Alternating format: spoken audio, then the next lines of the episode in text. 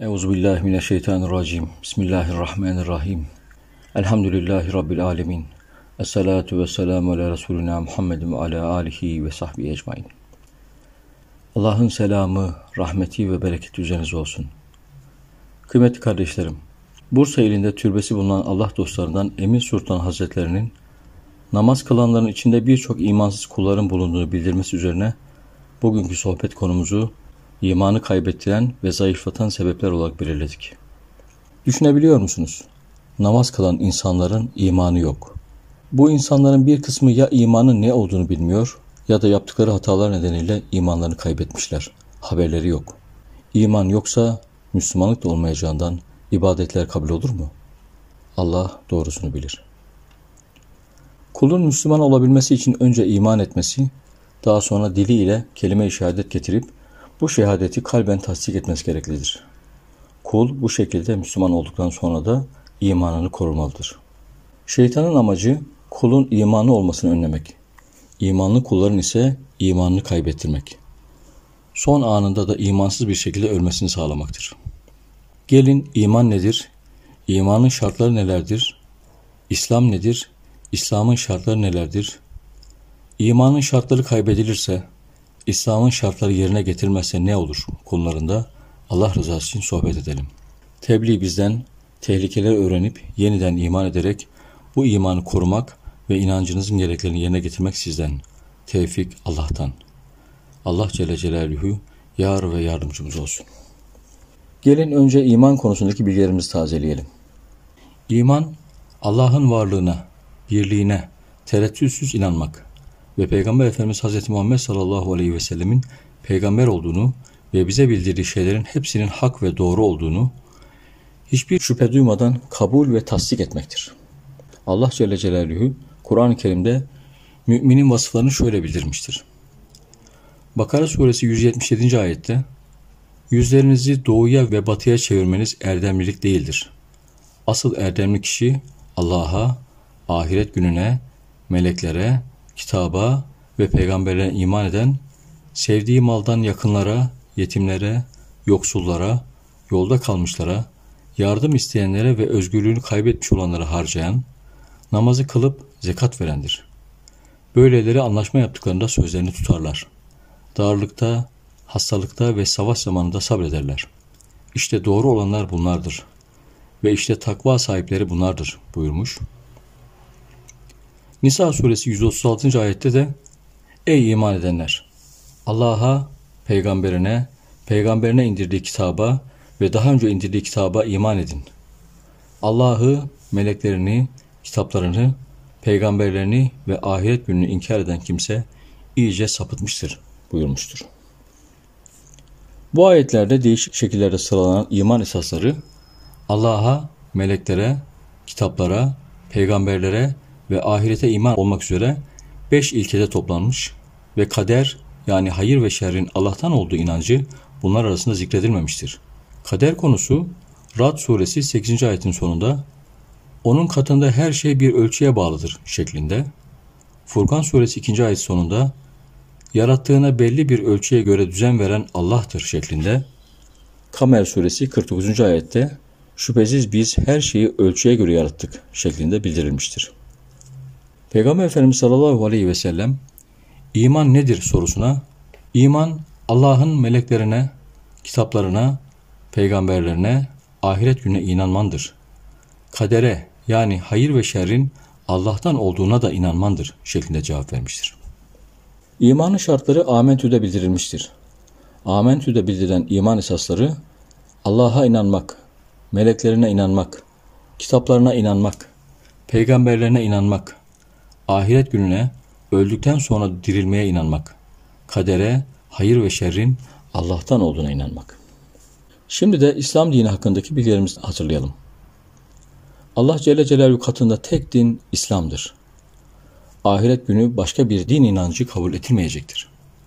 Bu husus Kur'an-ı Kerim'de şöyle ifade edilmektedir. Ali İmran suresi 19. ayetin birinci cümlesinde Kuşkusuz Allah katında din İslam'dır.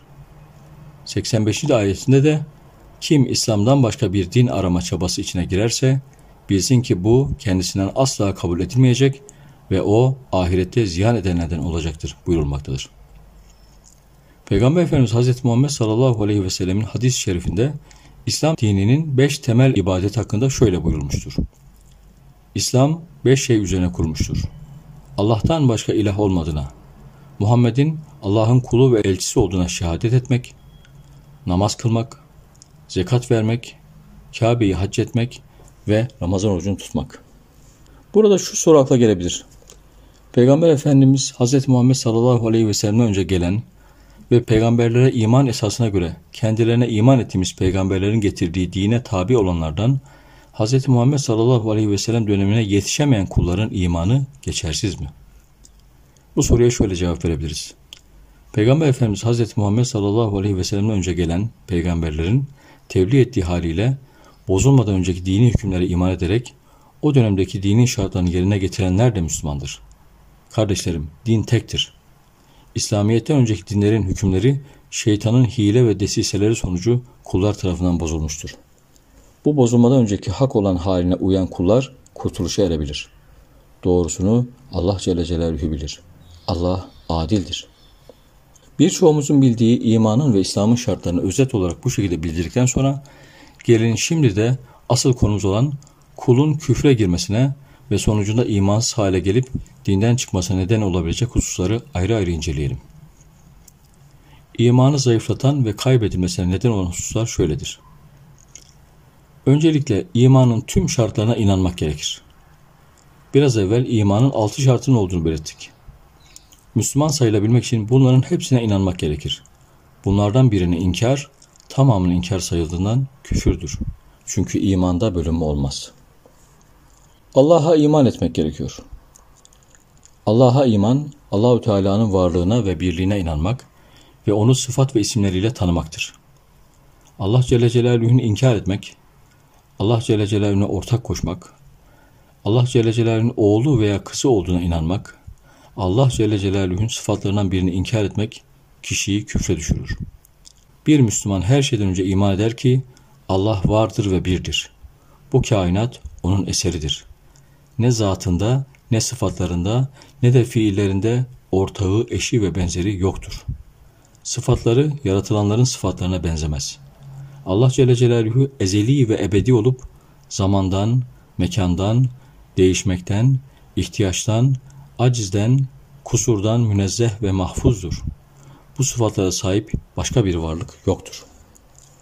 Allah'ın bütün sıfatları her şeyi kapsamıştır. Her şey onun iradesine tabidir. Allah'ın Rahman, Rahim, Gafur gibi cemali isimleri olduğu gibi Kahhar, Cebbar, Müntakim gibi celali isimleri de vardır. Kendisine iman edenlere lütuf ile muamele eder. Küfür ve isyan edenleri ise azabına uğratır. İbadet ancak Allah'a yapılabilir. İnsanların dünya ve ahiret saadeti onun emir ve yasaklarına uymakla gerçekleşir. Bu bir ilahi kanundur. Bunda bir değişme düşünülemez. Şükür ve ibadet, hamd ve sena ancak Allah'a mahsustur. Müslümanlar yalnız Allah'a ibadet ettikleri gibi yardımı da ancak Allah'tan dilerler. Her namazda okuduğumuz Fatiha suresi 5. ayette Rabbimiz ancak sana kulluk eder ve yalnız senden yardım dileriz diyoruz. Yahudi ve Hristiyanların bozuk inançları yüzünden imansız olmaları hakkında Kur'an-ı Kerim'de Maide suresi 17. ayette Allah Meryem oğlu Mesih'in kendisidir diyenler hiç şüphesiz inkar etmiş olurlar. De ki eğer Allah Meryem oğlu Mesih'i, annesini ve yeryüzünde bulunanların tamamını helak etmek isterse kim Allah'ın gücüne karşı durabilir? Göklerin, yerin ve ikisi arasındakilerin hükümranlığı Allah'a aittir. O dilediğini yaratır. Allah her şeye kadirdir buyurulmuş. Aynı surenin 72. ve 73. ayetlerinde de Allah Meryem oğlu Mesih'in kendisidir diyenler hiç şüphesiz hakikati inkar etmişlerdir. Oysa Mesih, ey İsrailoğulları benim de Rabbim sizin de Rabbiniz olan Allah'a kulluk edin demişti. Bilinmeli ki her kim Allah'a ortak koşarsa Allah ona cennet yüzü göstermeyecek ve onun varacağı yer cehennem olacaktır. Zalimlerin yardımcıları da olmayacaktır. Andolsun ki Allah üç unsurdan biridir diyenler de kafir olmuşlardır. Halbuki bir tek Tanrı'nın dışında hiçbir ilah yoktur. Şayet bu dediklerinden vazgeçmezlerse böylece kafir olanları elem verici bir azaba çarptırılacaklardır buyurulmuştur. Yahudi ve Hristiyanların ilah inancının inkarcıların taklidi olduğu konusunda Kur'an-ı Kerim'de Tevbe suresi 30. ayette Yahudiler Üzeyir Allah'ın oğludur dediler. Hristiyanlar da Mesih Allah'ın oğludur dediler. Bunlar daha önceki inkarcıların söylediklerine benzer biçimde ağızlarından çıkan sözlerdir. Allah onları kahretsin. Gerçeklerden nasıl da yüz çeviriyorlar buyurulmuştur. Kardeşlerim, kulu imansız hale getiren en büyük günahlardan biri de şirktir. Şirk, Allah'a ortak koşmak demek olup tevhid kelimesinin zıttıdır. Şirik ise ortak demektir. Kur'an-ı Kerim'de Allah'ın kulları tevhide yani Allah'ı birlemeye davet edilmişler. Ona gerek zatında gerek sıfat ve fiillerinde başkalarını şerik yani ortak kılmaktan, yalnız Allah'a mahsus ibadette başkalarını ona ortak etmekten şiddetle men edilmiştir. Nisa suresi 48. ayette Allah kendisine ortak koşulmasını asla bağışlamaz. Bundan başkasını dilediği kimse hakkında bağışlar. Allah'a ortak koşan kimse büyük bir günah işleyerek iftira etmiş olur buyurulmuştur. Görüldüğü gibi şirk Allah'ın affetmeyeceği büyük bir günahtır. Bir kardeşimiz bu konuda daha önceki sohbetlerimizden birine yaptığı yorumda Allah'ın bu günahları affetmeyeceğini bildirdiğini belirtmiş. Bu konuda eksik ifade ettiğimizi fark ettim. Hakkını helal etsin. Hatırlattığı için de Allah kendisinden razı olsun. Kardeşlerim, şirke düşen kul ölüm vakti gelmeden önce hatasını anlayıp nasuh tövbe ederse Allah Celle Celaluhu o kulunu affedebilir. Allah gafurdur, tevbeleri çokça kabul edendir. Genel olarak şirkin açık ve gizli olarak iki türü vardır. Açık şirk, bilerek ve isteyerek Allah'a ortak koşmaktır. Gizli şirk ise bilmeden yapılabilen ortak koşmadır. Ateist olup Allah'a inanmayan da, Allah'a tapmayıp yaratılan bir varlığa tapan da imansızdır. Bozulmuş haliyle Hristiyanlık dininde olduğu gibi haşa Allah üçtür diyenler, Allah ile birlikte başka şeylere tapanlar, örneğin şeytana, kendi elleriyle yaptıkları putlara, insana, hayvana, bitkiye, güneşe, aya ve benzeri yaratılanlara tapan kullar açık şirke düşer. Dünya hayatında başarılı olan insanları değerinden fazla yüksek görüp her dediğini tartışması olarak kabul edip putlaştıranlar şirke düşme tehlikesi altındadırlar.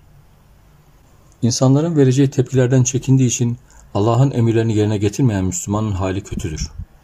Burada ne yapmış oluyor? Allah emrettiği için yerine getirmesi gereken kulluk vazifesi varken insanların istediği şekilde yaşayarak haşa o insanı Allah'ın yerine koyuyor. Şirke düşmemek için günlük hayatta kullandığımız kelimelere ve yaptığımız davranışlara çok dikkat etmemiz gerekir. Kul imanını korumalıdır. İmanının yıpranmasına, zayıflamasına neden olacak söz ve davranışlardan kaçınmalıdır. Dikkat etmeden söylediği sözün ve yaptığı davranışın nereye varacağını, nasıl bir sonuç doğuracağını düşünmeden imana aykırı sözleri söylerse, imana aykırı bir şekilde hareket ederse Allah korusun imanını kaybedebilir. Örneğin Allah'ın yaratıkları için ondan başka bir tane daha yok, hiç kimseye ihtiyacı yok, bir eşi ve benzeri yok denilmemelidir. İhlas suresinde de ki o Allah'tır, bir tektir. Allah samettir. Ondan çocuk olmamıştır. Kendisi de doğmamıştır. Hiçbir şey ona denk ve benzer değildir buyurulmuştur. Allah tarafından yaratılan bir erkeğe tanrı, bir kadına tanrıça demek, bu kadın veya erkeğe taptığını söylemek şirktir. Allah'ın yarattığı nesneleri bir araya getirip karıştırarak şekil veren bir heykeltıraş, resim çizen ressam, eşya yapan bir marangoz için, kitap yazan bir yazar, şiir yazan bir şair için haşa bir eser yarattı denilmemelidir. Yaratmak sadece Allah'a mahsustur. Yoktan var eden Allah'tır. Kul sadece yapma fiilini gerçekleştirir. Bu yapma fiilini de Allah'ın yarattığı nesneleri kullanarak gerçekleştirir. Allah her şeyi yarattı. Allah'ı kim yarattı? Allah'tan önce kim vardı gibi sözleri söylemek şeytanın vesvesesidir. Allah ezeli ve ebedidir. Bir yaratılana en büyük sensin demek ve en büyük olarak onu görmek yanlıştır. Doğrusu Allahu Ekber yani en büyük Allah'tır.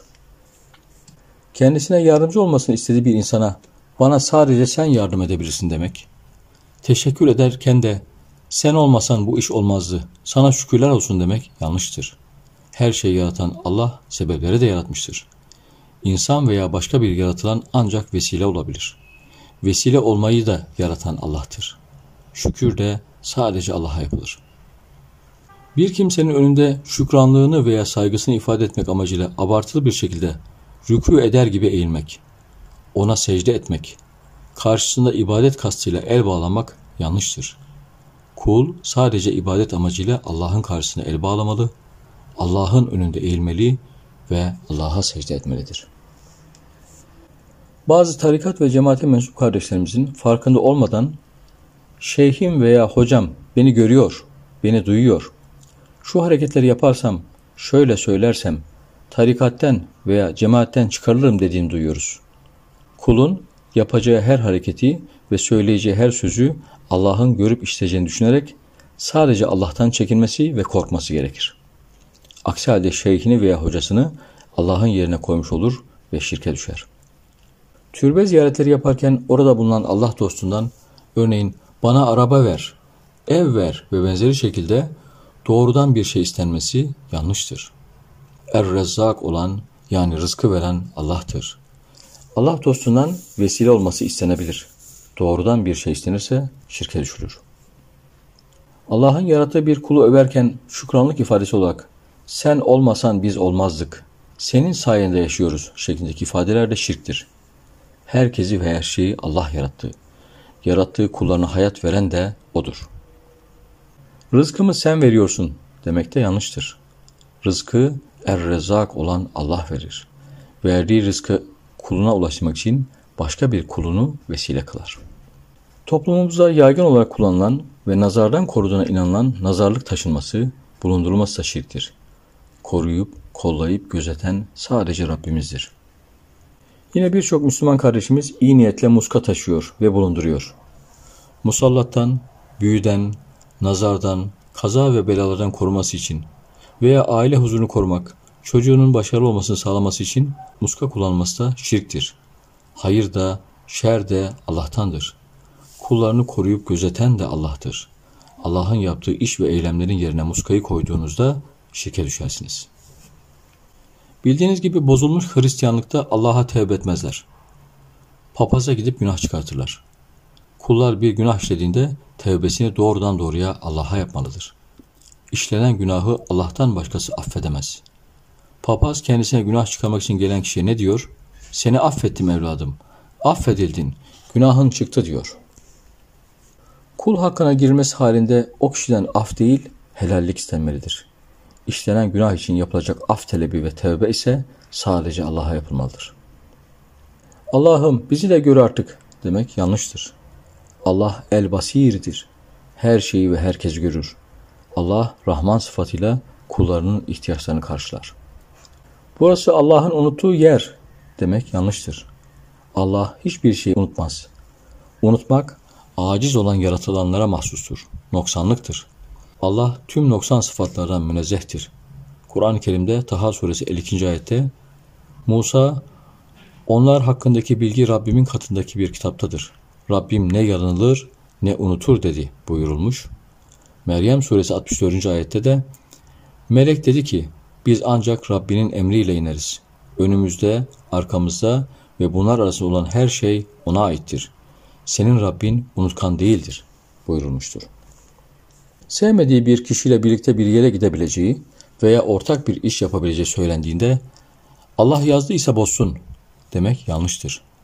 İstemediği bir kişiyle bir yere gitmesi veya ortak iş yapması mutlak kader olarak belirlenen bir durum ise bu şekilde konuşması sıkıntılıdır. Allah özenmiş de yaratmış demek yanlıştır. Özenmek acizliktir. Allah aciz değildir. Ol der olur.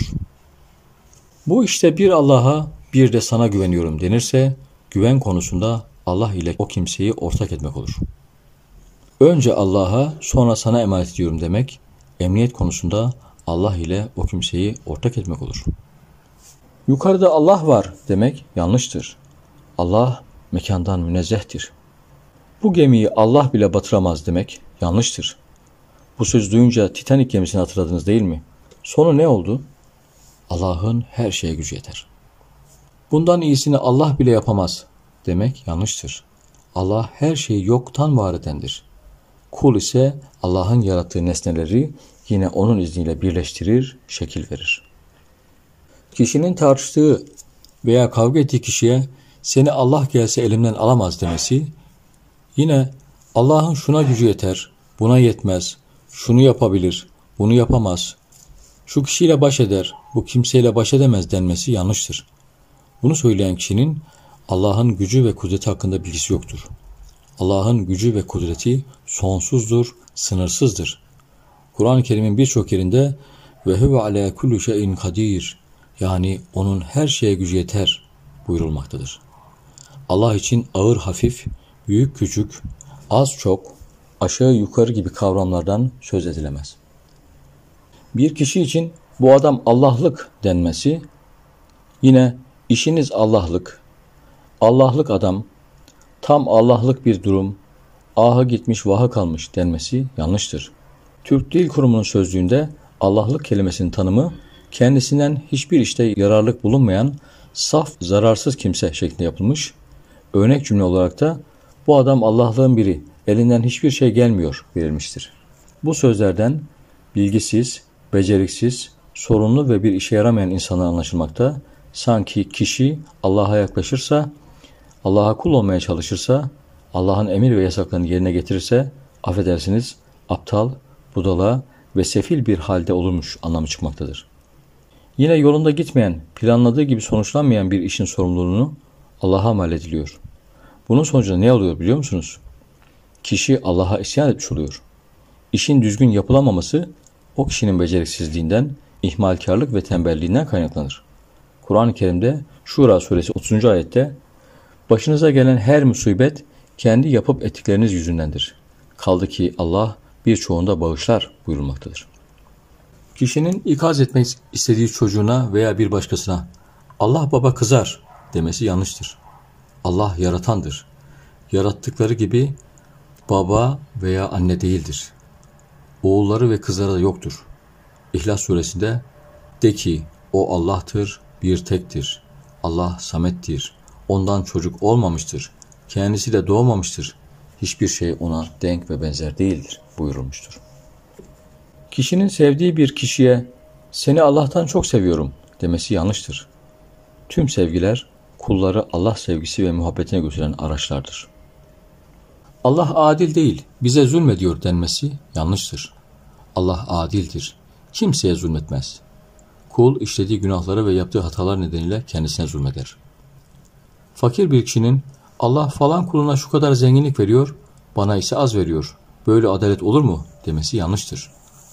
Hasta olan, çocuğu olmayan, organlarından biri olmayan, küçük yaşta anne babasını kaybeden kulun bu nedeniyle şikayet etmesi yanlıştır. Kulun Allah üzerinde hiçbir hakkı yoktur. Kulun kendisine verilmeyen nimetleri düşünerek isyan etmek yerine verilen nimetleri düşünüp şükretmesi gerekir. Verilmediğini düşündüğü nimetler kulun imtihanıdır. Rabbimiz kulundan verdiği nimetlere şükretmesini ve vermediği nimetler yönünden sabretmesini bekler. Şükretmesi ve sabretmesi kulun imtihanıdır. Sabretmeyip şikayet eden kul imtihanı kaybederek Allah'a isyan etmiş olur. Rabbimizin bize verdiği akıl sağlığımız, soluk alabilmemiz, yemek yiyebilmemiz, çok affedersiniz tuvalet ihtiyacını giderebilmemiz gibi birçok nimetler var. Bize bu nimetler çalışmamız karşılığında veya hak ettiğimiz için verilmedi. Bu nimetler Allah'ın sonsuz merhametiyle bize verildi. Bazı nimetlerin hakkımızda hayırlı olmaması nedeniyle bize verilmemiş olabileceğini de düşünmeliyiz. Şunu da unutmayın ki nice mal yönünden zengin kullar var ki sağlık sorunları nedeniyle fakir kulun sofrasında bulunan yemekleri yemiyor. Allah adildir, kimseye zulmetmez. Kendisine farz olan namaz kılma ibadeti ve helal olan şeyler için bunlar bana iyilik getirmiyor. Ne için namaz kılacağım? Malım mülküm yok, çocuğum yok, ailem yok demek yanlıştır. İmanlı olmak İslam'ın şartlarını yerine getirmeye gerektirir. Namaz dinin direğidir.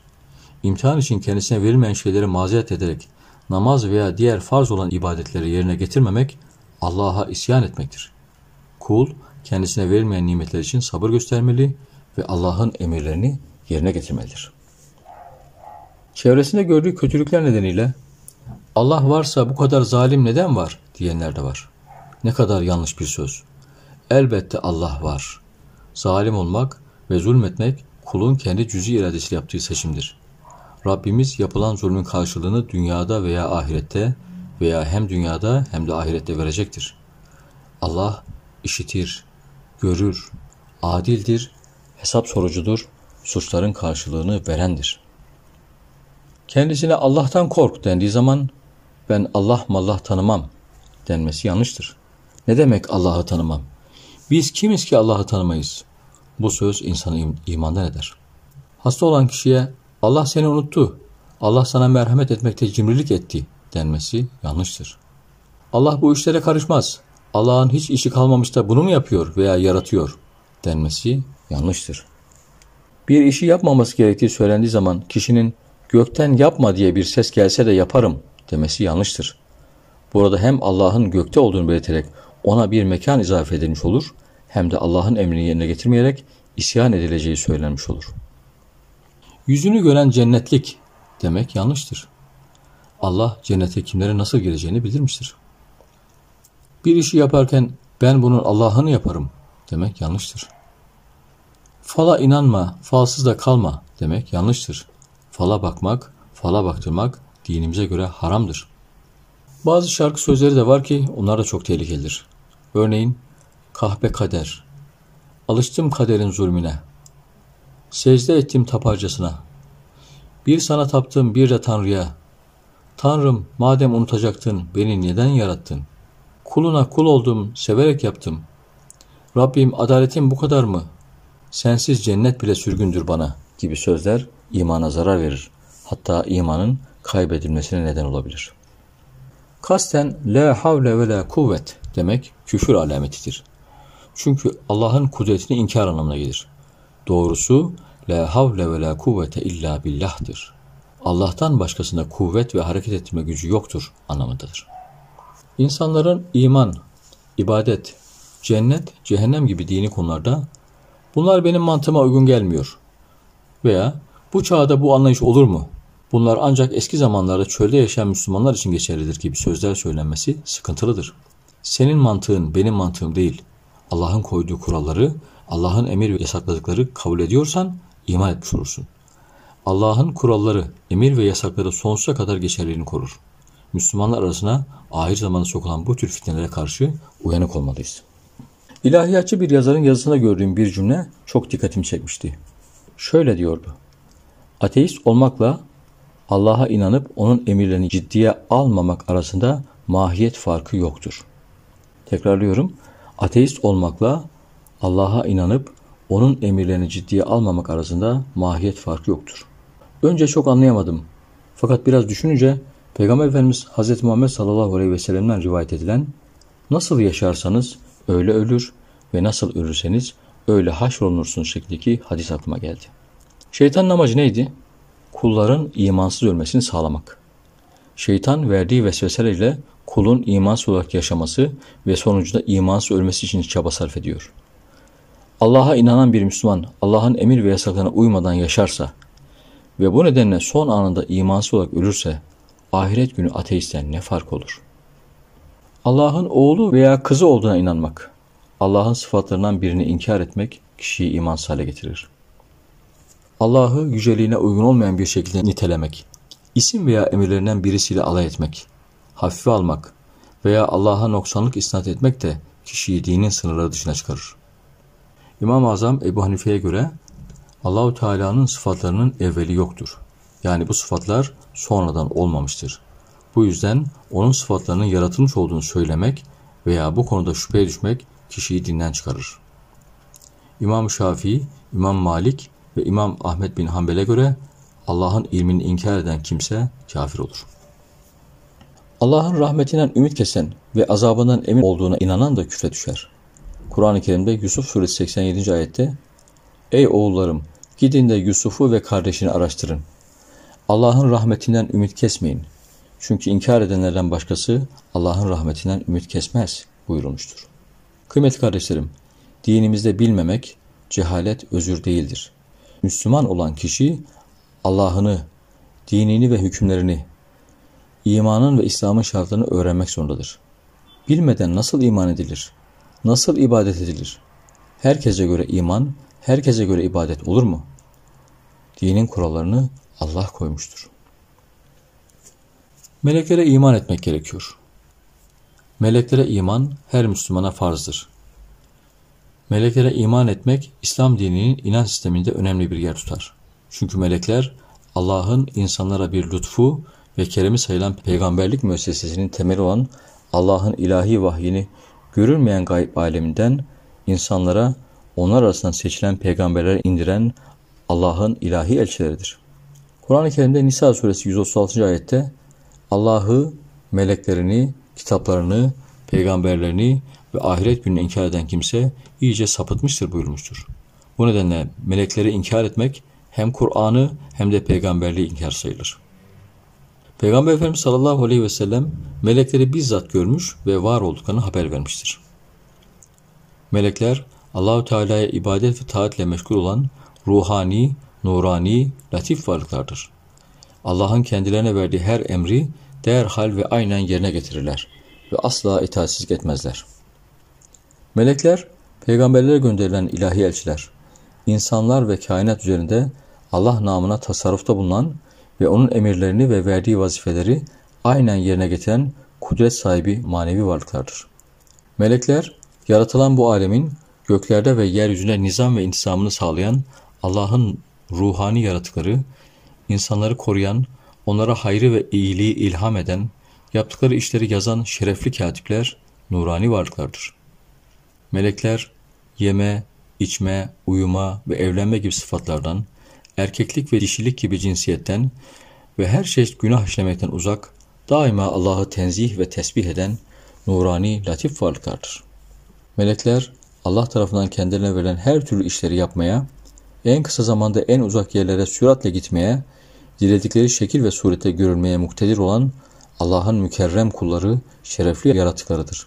Kur'an-ı Kerim'de Enbiya suresi 26. ve 27. ayetlerde meleklerle ilgili olarak böyleyken bazıları Rahman evlat edindi dediler. Haşa o bundan münezzehtir. Bilakis o evlat dedikleri lütuf ve ihsane mazhar olmuş kullardır. Onun sözünün önüne geçmezler. Sadece onun emriyle hareket ederler buyurulmuş. Tahrim suresi 6. ayette Ey iman edenler! Kendinizi ve ailenizi yakıtı insanlar ve taşlar olan ateşten koruyun. Onun başında acımasız, güçlü, Allah'ın kendilerine buyurduğuna karşı gelmeyen ve kendilerine emredileni yerine getiren melekler vardır buyurulmuş. Fatır suresi 1. ayette de Hamd, gökleri ve yeri yoktan var eden, melekleri ikişer, üçer, dörder kanatlı elçiler olarak kılan Allah'a mahsustur. O dilediği kadar fazlasını da yaratır.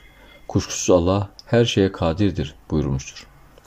Bu durumda bir Müslümanın melekler hakkında şunlara inanması gerekir. Melekler Allahü Teala'nın yarattığı kullardır. Onlar Allah'ın kızları, çocukları olmadıkları gibi asla düşmanları da değildir. Melekler Allah'ın emirlerine harfiyen bağlıdırlar. Ona asla karşı gelmez ve isyan etmezler.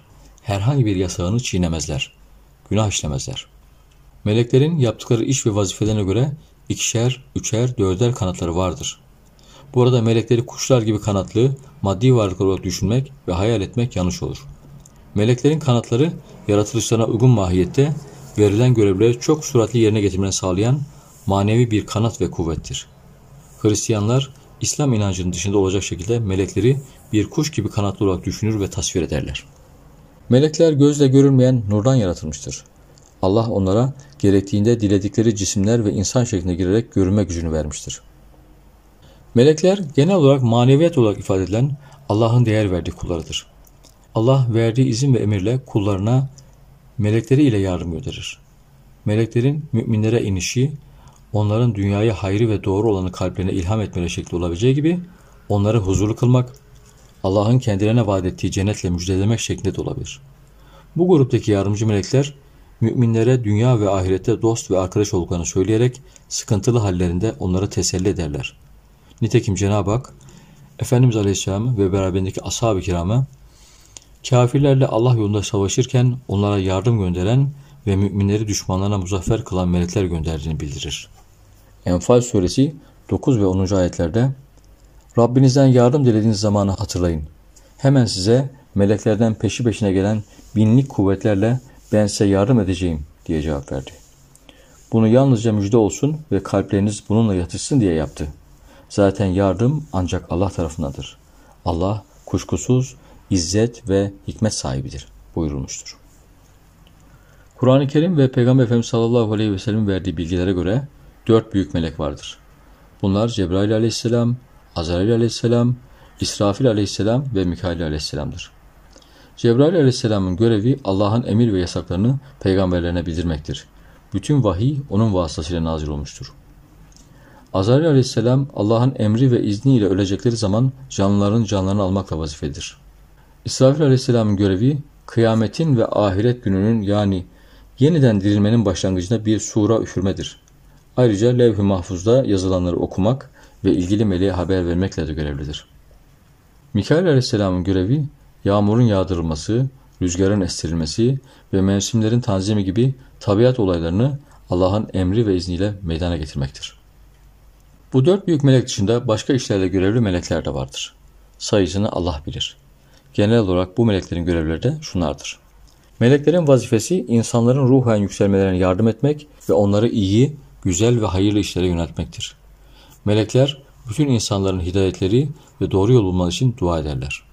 Melekler aynı zamanda ilahi cezaları icra eden vasıtalardır. Yani onların bir görevi de kötü ruhlu insanlara ve inkarcılığa verilen ilahi cezayı aynen yerine getirmektir. Cehennemde görevli melekler de vardır ki bu melekler cehennem azabı olarak Allah tarafından kullara verilen cezaları infaz ederler. Meleklerin bir kısmının görevi de arşı yüklenmektir. Bunlara hamele-i arş denir. Kur'an-ı Kerim'de Hakka suresi 17. ayette kıyamet gününde onu yüklenip taşıyacak meleklerin sayısının 8 adet veya 8 saf olduğu bildirilir. Meleklerden bir kısmının insanlarla ilgili bazı özel görevleri de vardır. Bunlardan bir kısmının görevi değişik şartlarda ve çeşitli işler sırasında insanları muhafaza etmek, onları koruyup gözetmektir. Bu meleklere hafaza melekleri denir. Kulların yaptıkları iyi ve kötü her türlü iş ve davranışları kaydetmekle görevli melekler de vardır ki onlar da kiramen katibin adıyla anılırlar. Her insan için görevli olanlar ayrıdır. Ölen ve kabre konan her kula Rabbi, peygamberi ve kitabı hakkında soru sormakta görevli olan Münker ve Nekir adları verilen kabir melekleri vardır. Yağan yağmur damlalarını meleklerin indirdiği konusunda Hz. Ali radıyallahu anh'den yapılan rivayette hiçbir yağmur damlası yoktur ki belli ölçüler içerisinde bir meleğin elleriyle gelmiş olmasın. Hz. Nuh'un tufan günü hariç dediği bildirilmiştir.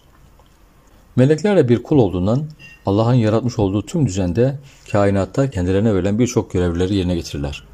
Gökten yağan bir yağmur damlasının yumuşakça yere bırakılmasına görevli oldukları gibi uzayda bulunan tüm varlık ve gezegenlerde, yıldızlarda, güneş, ay ve bildiğimiz ve bilmediğimiz galaksilerde insanın her organında kas, eklem, göz vesairede görevli melekler vardır. Ve onlar izin verildiği sürece sadece görevlendikleri işi yapmaya devam ederler. Bir organdan orada bulunan melek alındığı zaman tıbbi hiçbir eksikliği, sıkıntısı olmasa bile o organ işlevini yerine getiremez. Göz görmez, ayak yürümez. Maneviyat tarafından bildirildiğine göre insanların üzerinde en az 360 tane melek vardır.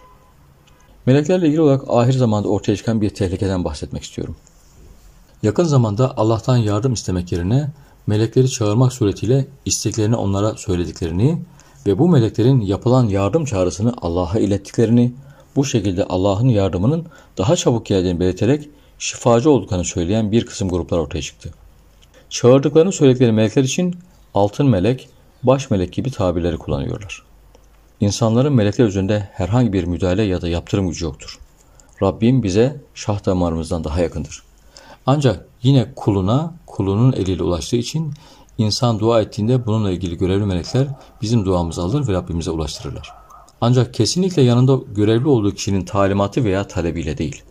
Allah tarafından bu işle görevlendirildiği için bunu yapar. Yine kendilerine şifacı diyen kişiler, meleklerden istenirse dua daha çabuk ulaşır. Allah'tan istenirse onun işi çoktur, daha geç ulaşır şeklinde ifadeler kullanıyorlar. Bu ifadeler küfürdür. Doğrusunu Allah bilir. Günümüzde çok yaygın olan ve uygulamalarıyla dikkat çeken enerji öğretileri, insanları Allahü Teala'dan ziyade meleklerden istemeye yönlendiriyor. Tabii ki bu maksatlı bir yönlendirme. Kul Allah'tan bir talepte bulunsa Rabbim bu talebi kabul ettiği takdirde melekleri görevlendirebilir. Ama meleklerden istenmesiyle bir sonuca gidilemez. Peki burada ne yapılmak isteniyor? Aradaki fark nedir? Biz her şeyi Allah'tan isteriz ve duamıza alemlerin yüzü hürmetine yaratıldığı Efendimiz sallallahu aleyhi ve sellemi vesile ederiz. Burada Efendimiz sallallahu aleyhi ve sellem bize şefaat edebilir. Bize vesile olabilir.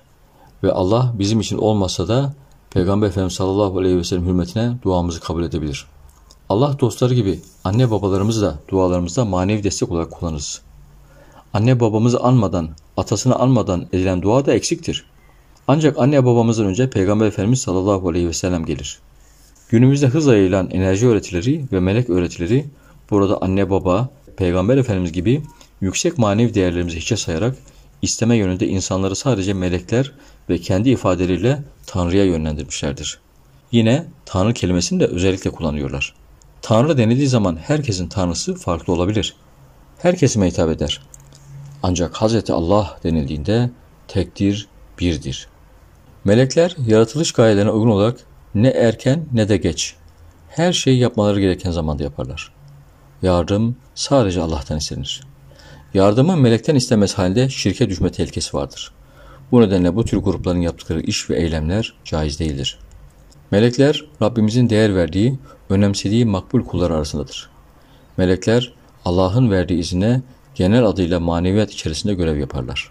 Onlar günahsızdırlar. Ancak duaya vesile kılmakla istekleri doğrudan bu manevi değerlerden istemek çok farklıdır. Biraz evvel izah ettiğimiz gibi Peygamber Efendimiz sallallahu aleyhi ve sellemi maneviyatı, anne babamızı duaya vesile olarak katmak yerine onlardan istersek bu bizi şirke götürür. Bu farkı iyi anlamalıyız. 2000'li yıllarda İstanbul ilinde Taksim civarında bir bayan Hz. Mevlana'yı da söylemlerine katıp oldukça fazla kişi etkisi altına almıştı. O dönemde maneviyata alınan bilgilerde o kadının gördüklerinin melek olmadığı, kendilerini melekmiş gibi gösteren cinler olduğu ve o bayana musallat olup etkisi altına aldıkları bilgisi verilmişti. İnsanlar gördüklerini söylüyor ve bu gördüklerine inanıyor ve bir kişi yüzlerce kişiyi etkisi altına alıyordu. Bunlar şeytan ve taraftarı olan cinlerin insanları imansızlaştırmak için kullandıkları yöntemlerdir. Bu kişiler kanatlı olarak gördüğü varlıklar nedeniyle meleklerle görüştüğünü iddia ediyorlar. Bu doğru değildir. Biraz evvel belirttiğimiz gibi maneviyatın verdiği bilgiye göre çakracılar, enerjiler olarak bilinen bu kişiler aslında cinlerle görüşüyorlar. Cinler kendilerini kanatlı olarak gösterince insanlar bunların melek olduğunu zannediyor. Bu cinlerin melek olduğunu düşünen insanlar onun bildirdiği hususları doğru olarak kabul ediyor. Verdiği bir kısım bilgiler doğru olabilir ancak yanlış bilgilerle verip insanları yanıltabilirler. Bu kişilerin kullandığı çeşitli aparatlar da var. Bunlar sarkaç, tel, kristaller gibi. Halk arasında enerji varlıklar olarak da ifade edilen ve gerçekte cin olan varlıklar bu aparatları hareket etme yetisine sahipler. Sorulan sorulara cevap alabilirsin. Suyun veya maddenin yerini gösterebilir. Ancak gelen enerjinin türü, amacı önemlidir. Bunların amacı şeytana hizmet etmek ve kişiyi imanından etmek olduğundan sorulan sorulara binlerce kez doğru cevap verir, bir tanesine vereceği yanlış cevapla kişiyi imanından edebilir. Sonucunda da amaç hasıl olmuş, şeytan kazanmış olur. Günümüzde kendisini Mehdi, medyum, duru göre olarak tanıtan kişilerin durumu genelde bu şekildedir. Enerji uyguladıklarını iddia edenler birçok farklı yöntemlerle insanların ilgisini çekmekte, onları şaşırtarak uygulamalarının doğruluğuna inandırmaya çalışmaktadırlar. En yaygın söylemleri de renklerdir. Mavi renk, sarı renk bunların başına gelir. Oysa maneviyatta alınan bilgilere göre insanlara etki eden ve rahatsız eden enerji varlıklarının bir kısmı geçmiş hak dinlere inanan, bir kısmı ise inansız cinlerdir. Ayrıca cinler su, ateş, hava ve toprak özellikleri taşımakta, taşıdığı özelliğe göre etkileri değişmekte ve çözümün de bu özelliğe göre olması gerekmektedir. Enerji uygulayanlar renk gördüklerini belirtip buna bir anlam yükleyerek durumu kurtarmaya çalışsalar da bu renklerden mavi rengin Yahudi olan cinlere ait olduğu, sarı olanların ise Hristiyan olup her birinin musallat oldukları kişiye kendi inancını tebliğ etmeye çalıştığı, zaman içinde insanların fark etmeden yavaş yavaş bir değişime girdikleri, hem dinden hem de imandan oldukları bilinmektedir. Enerji uygulama ile ilgilenen çoğu kişi bilerek veya bilmeyerek manevi değerleri yok saymakta, dinimizin emir ve yasaklarının içini boşaltmakta, şeytan ve yardımcılarıyla birlikte çoğu zaman ne olduğunu dahi bilmeden tedavi adı altında enerji ve çaklar üzerinde çalışmalar yapmaktadırlar. Sonuçta kısmen rahatlama olmakla birlikte bu rahatlama kalıcı olmadığından kişiler bu ortam ve tedavilerin müdavim olmakta ve bu tedaviler uygulanırken kendilerine empoze edilen inanç ve ritüelleri uygulayarak hatta bazen kendilerine daha iyi geldiği inancıyla din değiştirmeye kadar giderek şeytanın ahdini yerine getirmesine yardımcı olmakta ve imanlarını kaybetmektedirler. Birçok kişi bu masallara inanıp onların çağrılarını ve ritüellerini yerine getirdiklerinde karşılarına görünen veya görünmeyen enerji varlıklar çıktığını anlatıyor. Cehaletlerinden o varlıkların cin ve iblis tayfasına olduklarını dahi anlamadan onlarla iletişime devam ediyorlar. Çare ararken dertlerine dert eklediklerini fark etmiyorlar. Birçoğu maddi ve manevi sağlıklarını kaybettikleri gibi imanlarını da kaybediyor. Ahir zaman Müslümanı bu ve benzeri tehlikelere karşı çok dikkatli olmalı. Söylenen her şeye inanmamalı. Gördüğü ve duyduğu şeylerin mensup olduğu dinin kuralına uygun olup olmadığını araştırmalıdır. Kıymetli kardeşlerim, iman konusundaki birinci bölümümüz bu kadar. İkinci bölümde buluşmak üzere Allah'a emanet olun.